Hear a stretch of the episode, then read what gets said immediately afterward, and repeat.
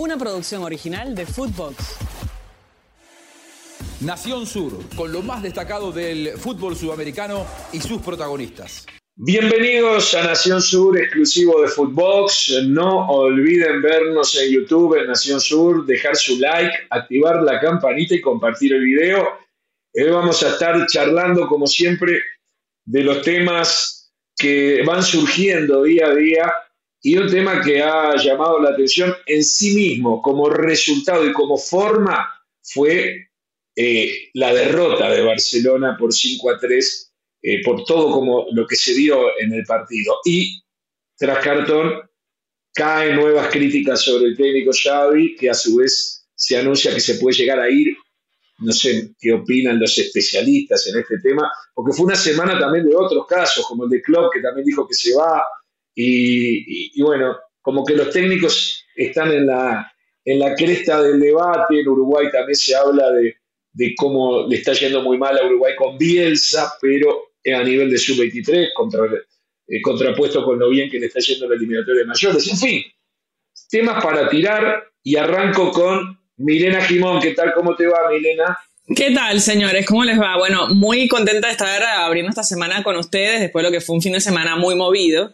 Eh, yo te quiero agregar esa lista a Ten también. No es un ídolo del club, es un entrenador bien cuestionado que se salva fin de semana tras fin de semana dependiendo del resultado que obtenga. Ahora clasifica a la siguiente ronda de la FA Cup, pero le costó un mundo frente al Newport. Pero yo me voy a hacer eh, foco de lo mucho que he defendido a Xavi, no me gusta su estilo en esta temporada. Creo que logró muchísimo la temporada pasada después de agarrar un club convulsionado, un club que había perdido Leonel Messi o que lo dejaron ir realmente el, presidente del club, Laporta, eh, que llega después de no ser el candidato de Laporta porque iba con la plancha opositora, pero de todas maneras por el amor que le tiene al club decidió ir a, ese volcán, ¿no? En erupción.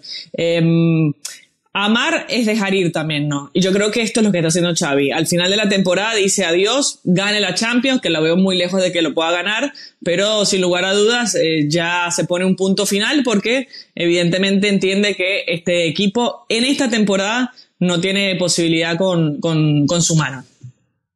Está perdido el campeonato de la liga, está perdido Fernando Solabarrieta, está realmente tan dramática la situación. Sí, es difícil que sea campeón este año Barcelona. Eh, Mile se levantó muy sentimental hoy día, muy romántica. Ah, tiró ahí dos frases que, con las que yo no estoy de acuerdo en absoluto. Primero, que Messi se tuvo que, se tuvo que ir de Barcelona. Messi se fue porque se quería ir, a menos que se haya arreglado el contrato más caro de la historia en 24 horas. Y luego lo de Xavi, que, que él por amor a Barcelona fue, oye, para un técnico ir a Barcelona, convulsionado o no, es un, es un gran paso. Y yo soy un adorador de Xavi, al punto que yo he defendido muchas veces que Xavi es el mejor jugador de la historia del fútbol. Eso, eso yo pienso de Xavi. Y como técnico creo que tuvo un año pasado bastante bueno. El primero no fue bueno, el año pasado fue muy bueno. Y ahora las cosas no han funcionado y en Barcelona lamentablemente cuando los resultados no llegan, los técnicos eh, peligran. Hay varios que fracasaron después de, de, Luis Enrique y de, Guardiola. Entre ellos este, el que llevó Messi, ¿te acuerdas, Milena? Sí, sí. Eh, bueno, pero espera. por ahí el Tata Martino. Y bueno, eh, pasaron muchos entrenadores. El, el, cuidador de ovejas, ¿cómo se llama? El, eh, que venía del Betis. Ah, se me fue eh, el nombre, ahora, ahora te lo voy a decir. pero por ahí pasó, bueno, em, entrenadores muy cotizados. El caso de Valverde, por ejemplo, que le iba bien, lo clasificó invicto a, la, a la, siguiente fase de Champions y lo echaron. pero bueno, es una realidad, ¿no? Este Barcelona eh, se apega mucho a un esquema, a un guion, a un formato. Y ese para mí fue el pecado de Xavi. Decir y siempre hablar con la bandera de hay que ganar jugando bien, hay que ganar, no, hay que ganar. Hay que ganar porque los títulos te dan respaldo y a través de los títulos puedes seguir trabajando. Eh, es cierto que este equipo, por ejemplo, esta temporada tiene 46 goles recibidos en 32 partidos oficiales jugados. Es mucho para un equipo que había sacado la bandera de gran defensor. Justamente el equipo de Xavi había defendido muy bien la temporada pasada. De hecho, eh, creo que había perdido uno o dos partidos durante la liga. Entonces, eh, no, se puede agarrar de un discurso porque siempre está con la banderita de hay que ganar jugando bien, cuando para mí lo que basta en estos momentos de ebullición es ganar. Eh, quiero decir algo, creo que se emparenta en parte con cosas que le pasan a otros técnicos, que eh, yo le llamo, y algunos le llaman, fútbol de autor. Este, por ejemplo, Marcelo Bielsa, es un fútbol de autor, uno sabe que está Bielsa y entiende lo que va a ver. Y también, cuando las cosas salen bien, como pasa en la selección mayor, y le ganás a Argentina y Brasil de corrido y no te patean al arco prácticamente, y ganás 2 a 0 los partidos, Uruguay apoyado por una muy buena generación hoy en día de futbolistas, todo parece un camino de rosas.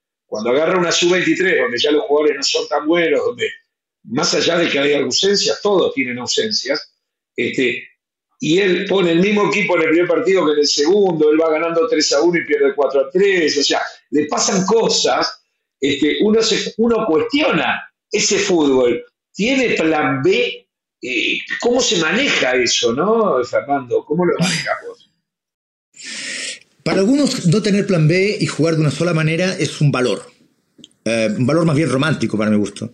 Eh, yo creo que un entrenador se tiene que acomodar las circunstancias, a los equipos que tiene, a los jugadores que posee y también a veces a los rivales. Bielsa no, es capaz de eso y creo que eh, para, para los bielsistas eso es un gran valor. Para mí, para mí eso no, no constituye una ganancia para un técnico, ¿no? Y claro, en el fútbol de autor yo creo que Bielsa es uno de los pocos del mundo que juega de esa manera. Tal vez en el fútbol de autor Guardiola haya sido muy importante en los últimos años. Y eventualmente Klopp, creo. Bueno, y Ancelotti también, por lo que ha ganado, más que por la forma de jugar, porque como Ancelotti juegan muchos. Ahora, como Bielsa, muy pocos. Y por eso, pero ¿cuánto? Sí, pero no todos quieren jugar. Ah, perdón. Eh, perdón, hay, que diferenciar. ni Guardiola, ni Bielsa, ni ninguno de los estilos ofensivos parten desde la parte ofensiva de, de un partido. Parten desde la parte defensiva. Tanto Guardiola como, Claro, entonces, por eso que Guardiola decía que Mourinho y él eran bastante parecidos, porque parten de la misma base, de la misma esencia. Bueno, Bielsa para mí estaría en la contra de esto, ¿no? Porque hay que ir, jugar ofensivo y bueno, después eh, también tratar de recuperar. Eh, pero bueno, yo creo que estamos hablando cosas distintas en el sentido de qué nos gusta. El equipo autor, Xavi no ha implementado un, un juego como para decir, es un entrenador de autor. Guardiola sí, todos querían jugar como el Guardiola de, eh, como el Barcelona de Guardiola. Eh, Ancelotti no sé, Ancelotti es pragmático, es un entrenador que puede tener distintas caras, no se aferra a un esquema, ha jugado con un 4-4-2, un 4-3-3, varía los jugadores y los intérpretes eh, con tal de conseguir la victoria y la eficiencia de sus jugadores. Eh, yo lo que creo es que Xavi no ha encontrado la fórmula y es un equipo donde sí es verdad, ha tenido muchas bajas, es una plantilla de descartes, es cierto, ha tenido jugadores que vienen que no utiliza el Manchester City, que no utiliza el, Chelsea, que no, y lo, lo trae por valor cero, porque son eh, jugadores que, cuyo contrato está en cero, entonces no ha podido armar el equipo que él realmente quiere. Eh, y yo ahí, eh, asterisco, Quique Setién, ahora me volvió el nombre de él que cuida ovejas, pero bueno, lo que quiero decir es, Xavi es un entrenador que se defendía bien porque tenía la pelota, pero se defendía bien. Y hoy Araujo, uno de los mejores centrales del mundo, se ve expuesto en este esquema que está utilizando el Barcelona. Cometió errores para que Villarreal ganara 5-3 en un partido de fin de semana que eh, después tiene que dar la cara y decir que, que no juega más. Por eso digo, es un equipo donde se le ven muchas falencias y lamentablemente eh, la posibilidad de clasificarse a Champions no se para la temporada que viene. Araujo, uno de los mejores centrales del mundo, tío. Sí. Ni, ni de cerca. Para mí sí. Pero a veces lo pone lateral. Entonces ahí te dice, si es central y juega bien de central, ¿para qué lo pones de lateral para marcar a Vinicius y después te pasa lo que te pasó en la Supercopa? Entonces, ese es el problema, que no, eh, no encuentra el equipo. Eh, pues no lo ves bien a Ronald Araujo, no lo pones no, no. los mejores del mundo. No, no, yo creo que es un muy buen central, un gran defensor, pero no sé si estás como los mejores del mundo. Me parece que está, no sé, más allá del top 10, creo. Está bien, bueno, pero podrá no ser el mejor pero puede estar en una lista. Yo comparto con, con Milena no porque sea uruguayo, sino porque me parece que está ahí hace años que está y ha llegado a ser hasta capitán de Barcelona. Creo que está haciendo una carrera impresionante, pero no importa. Yo lo que digo es, si Xavi le podemos dar como eh, argumento a favor que de repente el club no le ha traído los jugadores que él pretende, ahí cómo chocamos con los técnicos que dicen, no, yo tengo un sistema que con este sistema no me importa tanto, porque a mí me parece que que el problema que tiene Uruguay con Bielsa es, con buenos jugadores como tiene la selección mayor, le va bárbaro. Cuando no tiene los grandes cracks, no le funciona. Entonces, ¿es el sistema de él o es que tiene que tener buenos jugadores? ¿Para qué le sirve entonces todo lo demás? Yo me pongo en esa, ¿no? Para mí, y cortito para dejar a Milena, yo creo que lo del Sub-23 es un equipo que está en desarrollo, lo está armando Bielsa. Ocurrió lo mismo con Chile, o sea, y cuando Bielsa va a un país, en este caso por ser selección, o un club, es porque sabe que hay mucha materia prima. Yo creo que los uruguayos, claro, eh, encontraron muy bonito el discurso inicial de Bielsa al pueblo uruguayo, que, que tiene razón, es maravilloso y todo. Pero no fue por eso que fue Bielsa a Uruguay. Bielsa va a Uruguay porque había una gran camada de jugadores listos en la selección adulta y venía otra camada que fueron campeones mundiales sub-20, que fue la misma razón por la que vino a Chile, ojo. Cuando vio que estaba en ese equipo la generación... Ahora, el mérito de Bielsa es haberla desarrollado, porque Chile también tuvo varias generaciones muy buenas que nunca las desarrolló ningún técnico. Pero él va por eso. ¿eh? Yo creo que Bielsa, sí, Bielsa tiene eso, potencia a, a, equipos. Lo hizo con el Atlético Bilbao, lo hizo con el Leeds, lo hizo con Chile. Eh, yo creo que esta camada de sub-23, más allá del resultado, eh, algunos jugadores van a, participar en ese equipo de Copa América. Yo no creo que se vaya a llevar al equipo titular eh, de eliminatoria del Mundial a, la Copa América, sino la base más importante para poder desarrollarlo. Y por eso está dirigiendo este sub-23, más allá de los resultados, que obviamente después de venir de ser campeón del mundo en la sub-20 Uruguay sería un gran fracaso quedar fuera en la fase de grupos. Pero yo lo que veo... sí, queda fuera. Sí, sí, pero más allá de eso es la, la posibilidad de trabajar eh, con la generación que, que, va a utilizar para lo que va a ser la eliminatoria, porque son los chicos que van a participar en esa ah. Copa del Mundo de Estados Unidos. Eh, ahí es donde yo veo, pero yo creo que veo en Bielsa es un gran potenciador de equipos que con pocas figuras, porque cuando Chile, cuando llega a Chile, eh, esa generación dorada eh, fue la que quien lo potenció fue, fue Bielsa, no eran estrellas ya eso la transformó, Entonces, la eso es lo que tiene Bielsa. la encamina para ser dorada es Bielsa, eso es indudable. Es verdad, no es que yo sea contra claro. Bielsa, que me encanta como técnico, pero el mejor juego de esa selección de la generación dorada fue con San Paoli. Claro, pero bueno. Y, la formación de esos chicos. el equipo fue Bielsa. Claro, y la formación de esos chicos fue con José Zulantay, que falleció hace pocos meses, si hago el recuerdo de él. O sea, Bielsa los toma, los potencia, los lleva al alto rendimiento y después los deja listo para que San Paoli los saque campeón de América. Y les mete el chip de ganador, ¿eh? Sí, sí, porque eso, no lo tenía Chile. Eso Yo creo que eso tiene. Eso, Milena. El chip lo tiene. Esa, fue, la, clave. Le sacó de la cabeza eh, a los jugadores chilenos esto de y llegamos a la final, no importa, segundo está bien. No, no. Él les cambió el chip a esta generación dorada que hablaban de ser campeones del mundo. Volviendo, volviendo al caso de, de Xavi, de Europa, de Klopp, ¿Qué, pierde el fútbol sin club? ¿Qué pierde el fútbol? ¿Qué pierde? Bueno, Xavi recién no, se está yendo, se estaría yendo de Barcelona, digamos. Pero el caso de Klopp es diferente. Mira, yo creería que lo de Klopp es una pérdida enorme para la Premier y, lo dijo Guardiola. Ahora voy a dormir tranquilo en las previas de frente al Liverpool porque era el único que podía competirle a Guardiola. y es cierto, hoy es el líder, hoy es el líder de la Premier. Entonces, bueno, uno de los que le compite en las copas y en... Entonces, eh, yo creo que pierde mucho y además con su discurso tan eh, directo de decir, yo no vuelvo a dirigir en la Premier, o sea, Liverpool fue, es y será mi equipo y no vuelvo a dirigir acá. Yo lo veo en la Liga de España y cuidado y si no, en, de vuelta en la Liga de Alemania con Bayern Múnich, por ejemplo, si Tuchel hace el intercambio porque también asomó la posibilidad de, de dirigir en España alguna vez, ¿no? Sí, yo, tú dijiste algo muy importante, Milena. La importancia o la relevancia de Klopp a nivel de contexto histórico del fútbol es que él crea el antídoto para este, para este juego de Guardiola que proliferó por todas partes del mundo y que duró más o menos, no sé, 5, 6, 7 años. Klopp llega con, el antídoto y empieza la era Liverpool o la era de los equipos que hacían una gran reconversión defensiva, en fin. Este, lo que es el Liverpool hoy, que es un, para mi gusto, es un fútbol doctor también. Son 30 años sin ganar la Premier, la consiguió. Casi 10 años sin ganar la Champions y la, la, ganó. Eh, muchas sequías que tenía el Liverpool y las potenció. Yo creo que lo volvió a poner en. De hecho, fue tan así el impacto que tiene Klopp sobre el Liverpool que hay muchos jugadores que hablan que posiblemente cuando se vaya Klopp se van a ir. El caso de Mo el caso de Van Dijk, veremos eh, si algún otro trena eh, Alexander Arnold. Vamos a ver qué va a ocurrir con este Liverpool que va a tener que tratar de mantener eh, la, la, idea y para mí el único que la puede mantener sería Xavi Alonso que se lo roban al Leverkusen y lo traigan. Ahora, lo de lo de Klopp, yo le entiendo la parte del estrés entiendo la, la, y la Champions, cuando uno dirige un cuadro importante, son estresantes. Con el Bayern Múnich, por lo menos durante el año 3, no pasás demasiado, digamos, por lo general. Es como dirigir el PSG en Francia. Podés perder un campeonato, pero lo más probable es que lo gane. Creo que él se quiere salir de esa locura que es la Premier, que, podría ser comparado en Sudamérica con un brasilerado, ¿no? Que, tiene siempre cinco o seis candidatos, que no es uno solo que se te va solo. Eh, a veces es más fácil para los brasileños una Libertadores que, una, que un brasilerado. Lo mismo pasa lo es de hecho. Lo es de hecho. Lo, mismo pasa con la Premier. Eh, eh, para los cuadros ingleses es más difícil pues. ganar la Premier a veces que la propia Champions.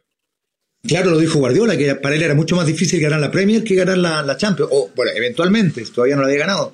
Y Manuel Pellegrini, hago el recuerdo de un chileno, que fue campeón con el Manchester City, también dijo lo mismo, que era muy difícil ganar la Premier, incluso comparado con, con la competencia internacional. Por tanto, sí, yo creo que el estrés es muy fuerte.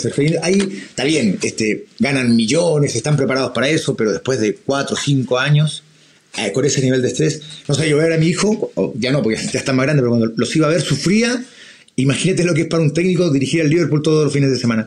Yo creo que, que el estrés es importante, lo que él está viviendo, para mi gusto, es suficiente motivo como para decir, listo, ya lo hice, estuve cinco años, momento de irme. Y aparte hay un dato que no es menor y que lo tenemos que considerar.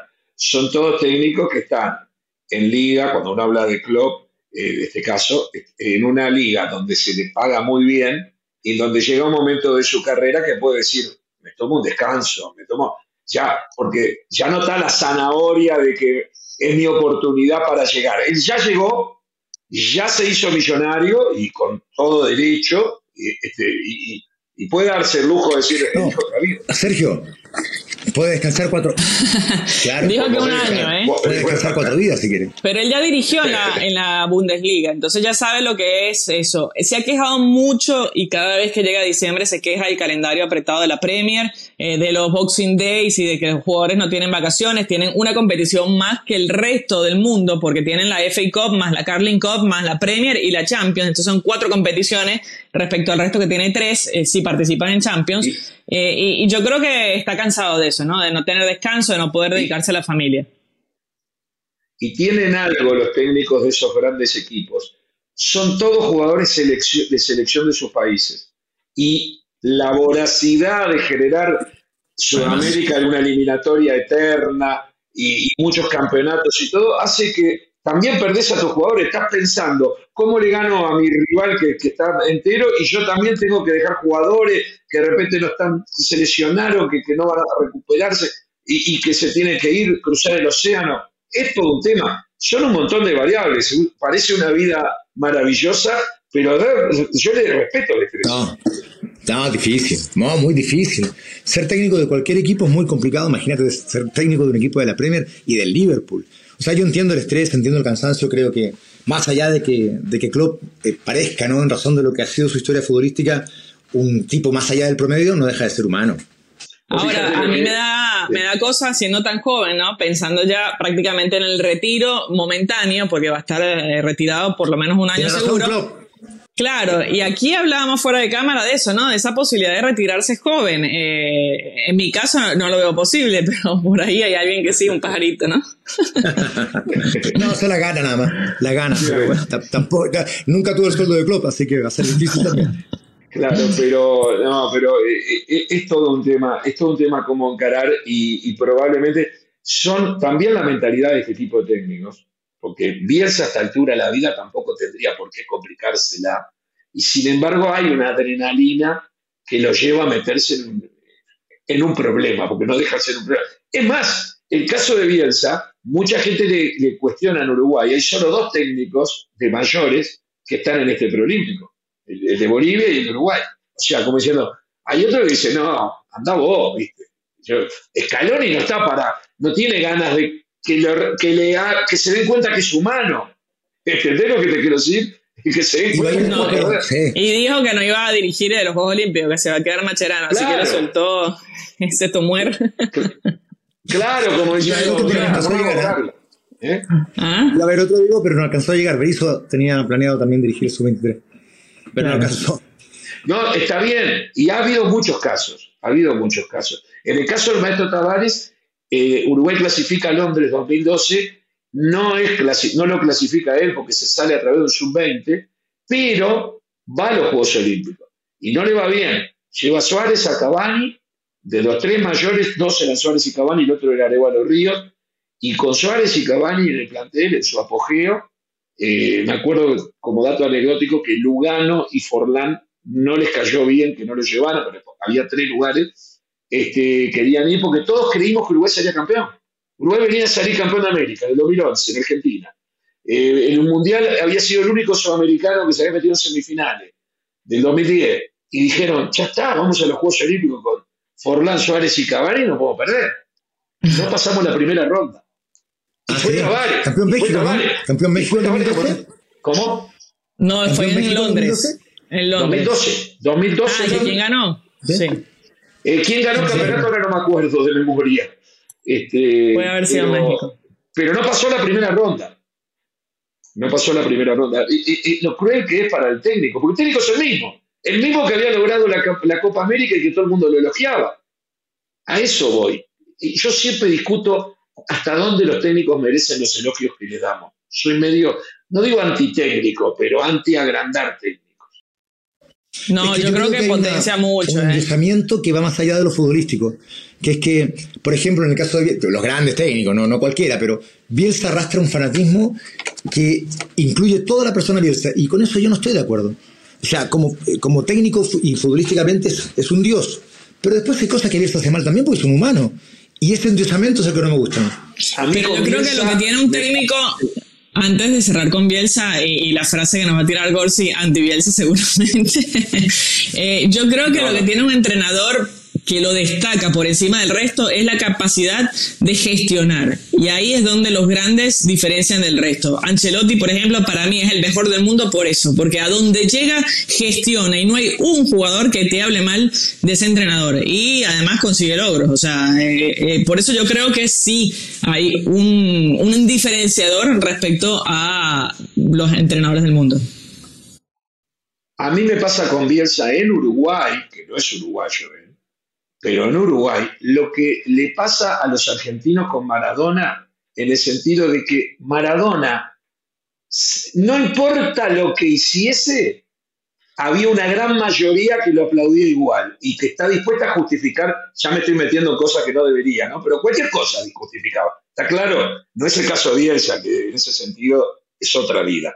Pero en fútbol, digamos, se le justifica cualquier cosa, ¿eh? A otro técnico lo destrozan si hace algunas cosas que hace bien. Bueno, hay como una adoración. Sí. sí, a eso voy, y eso es lo que yo discuto. Sé que nos estamos alargando, pero esto es lo último que voy a decir. Em, en ese sentido, tenemos alguna responsabilidad nosotros con los titulares, ¿no? El gran técnico, el, el extraordinario, en fin, empezamos a, a buscar adjetivos, a veces ya nos quedamos cortos con adjetivos. Esa es nuestra responsabilidad. Y la gente que compra ese discurso eh, en los endiosas se ponen fanáticos y creo que se produce en, términos de un, eh, espectáculo donde hay mucha pasión todo esto. Así que la llama, bien culpa nuestra. Tengo mamá acá. Sí, sí. Escuché mamá ahí, así que es hora de, ir cortando. Gracias, Milena. Gracias, Fernando. Ha sido un gusto y ya lo saben, eh, no se olviden que nos vemos en este caso los lunes. Eh, también nos pueden ver en YouTube, en Nación Sur, dejar su like, activar la campanita y compartir el video. Además, síganos en arroba Nación Footbox Sur, en Twitter e Instagram y en nuestras redes personales. Señoras y señores, hasta la próxima. Chao. Nación Sur, con lo más destacado del fútbol sudamericano y sus protagonistas. Una producción original de Footbox.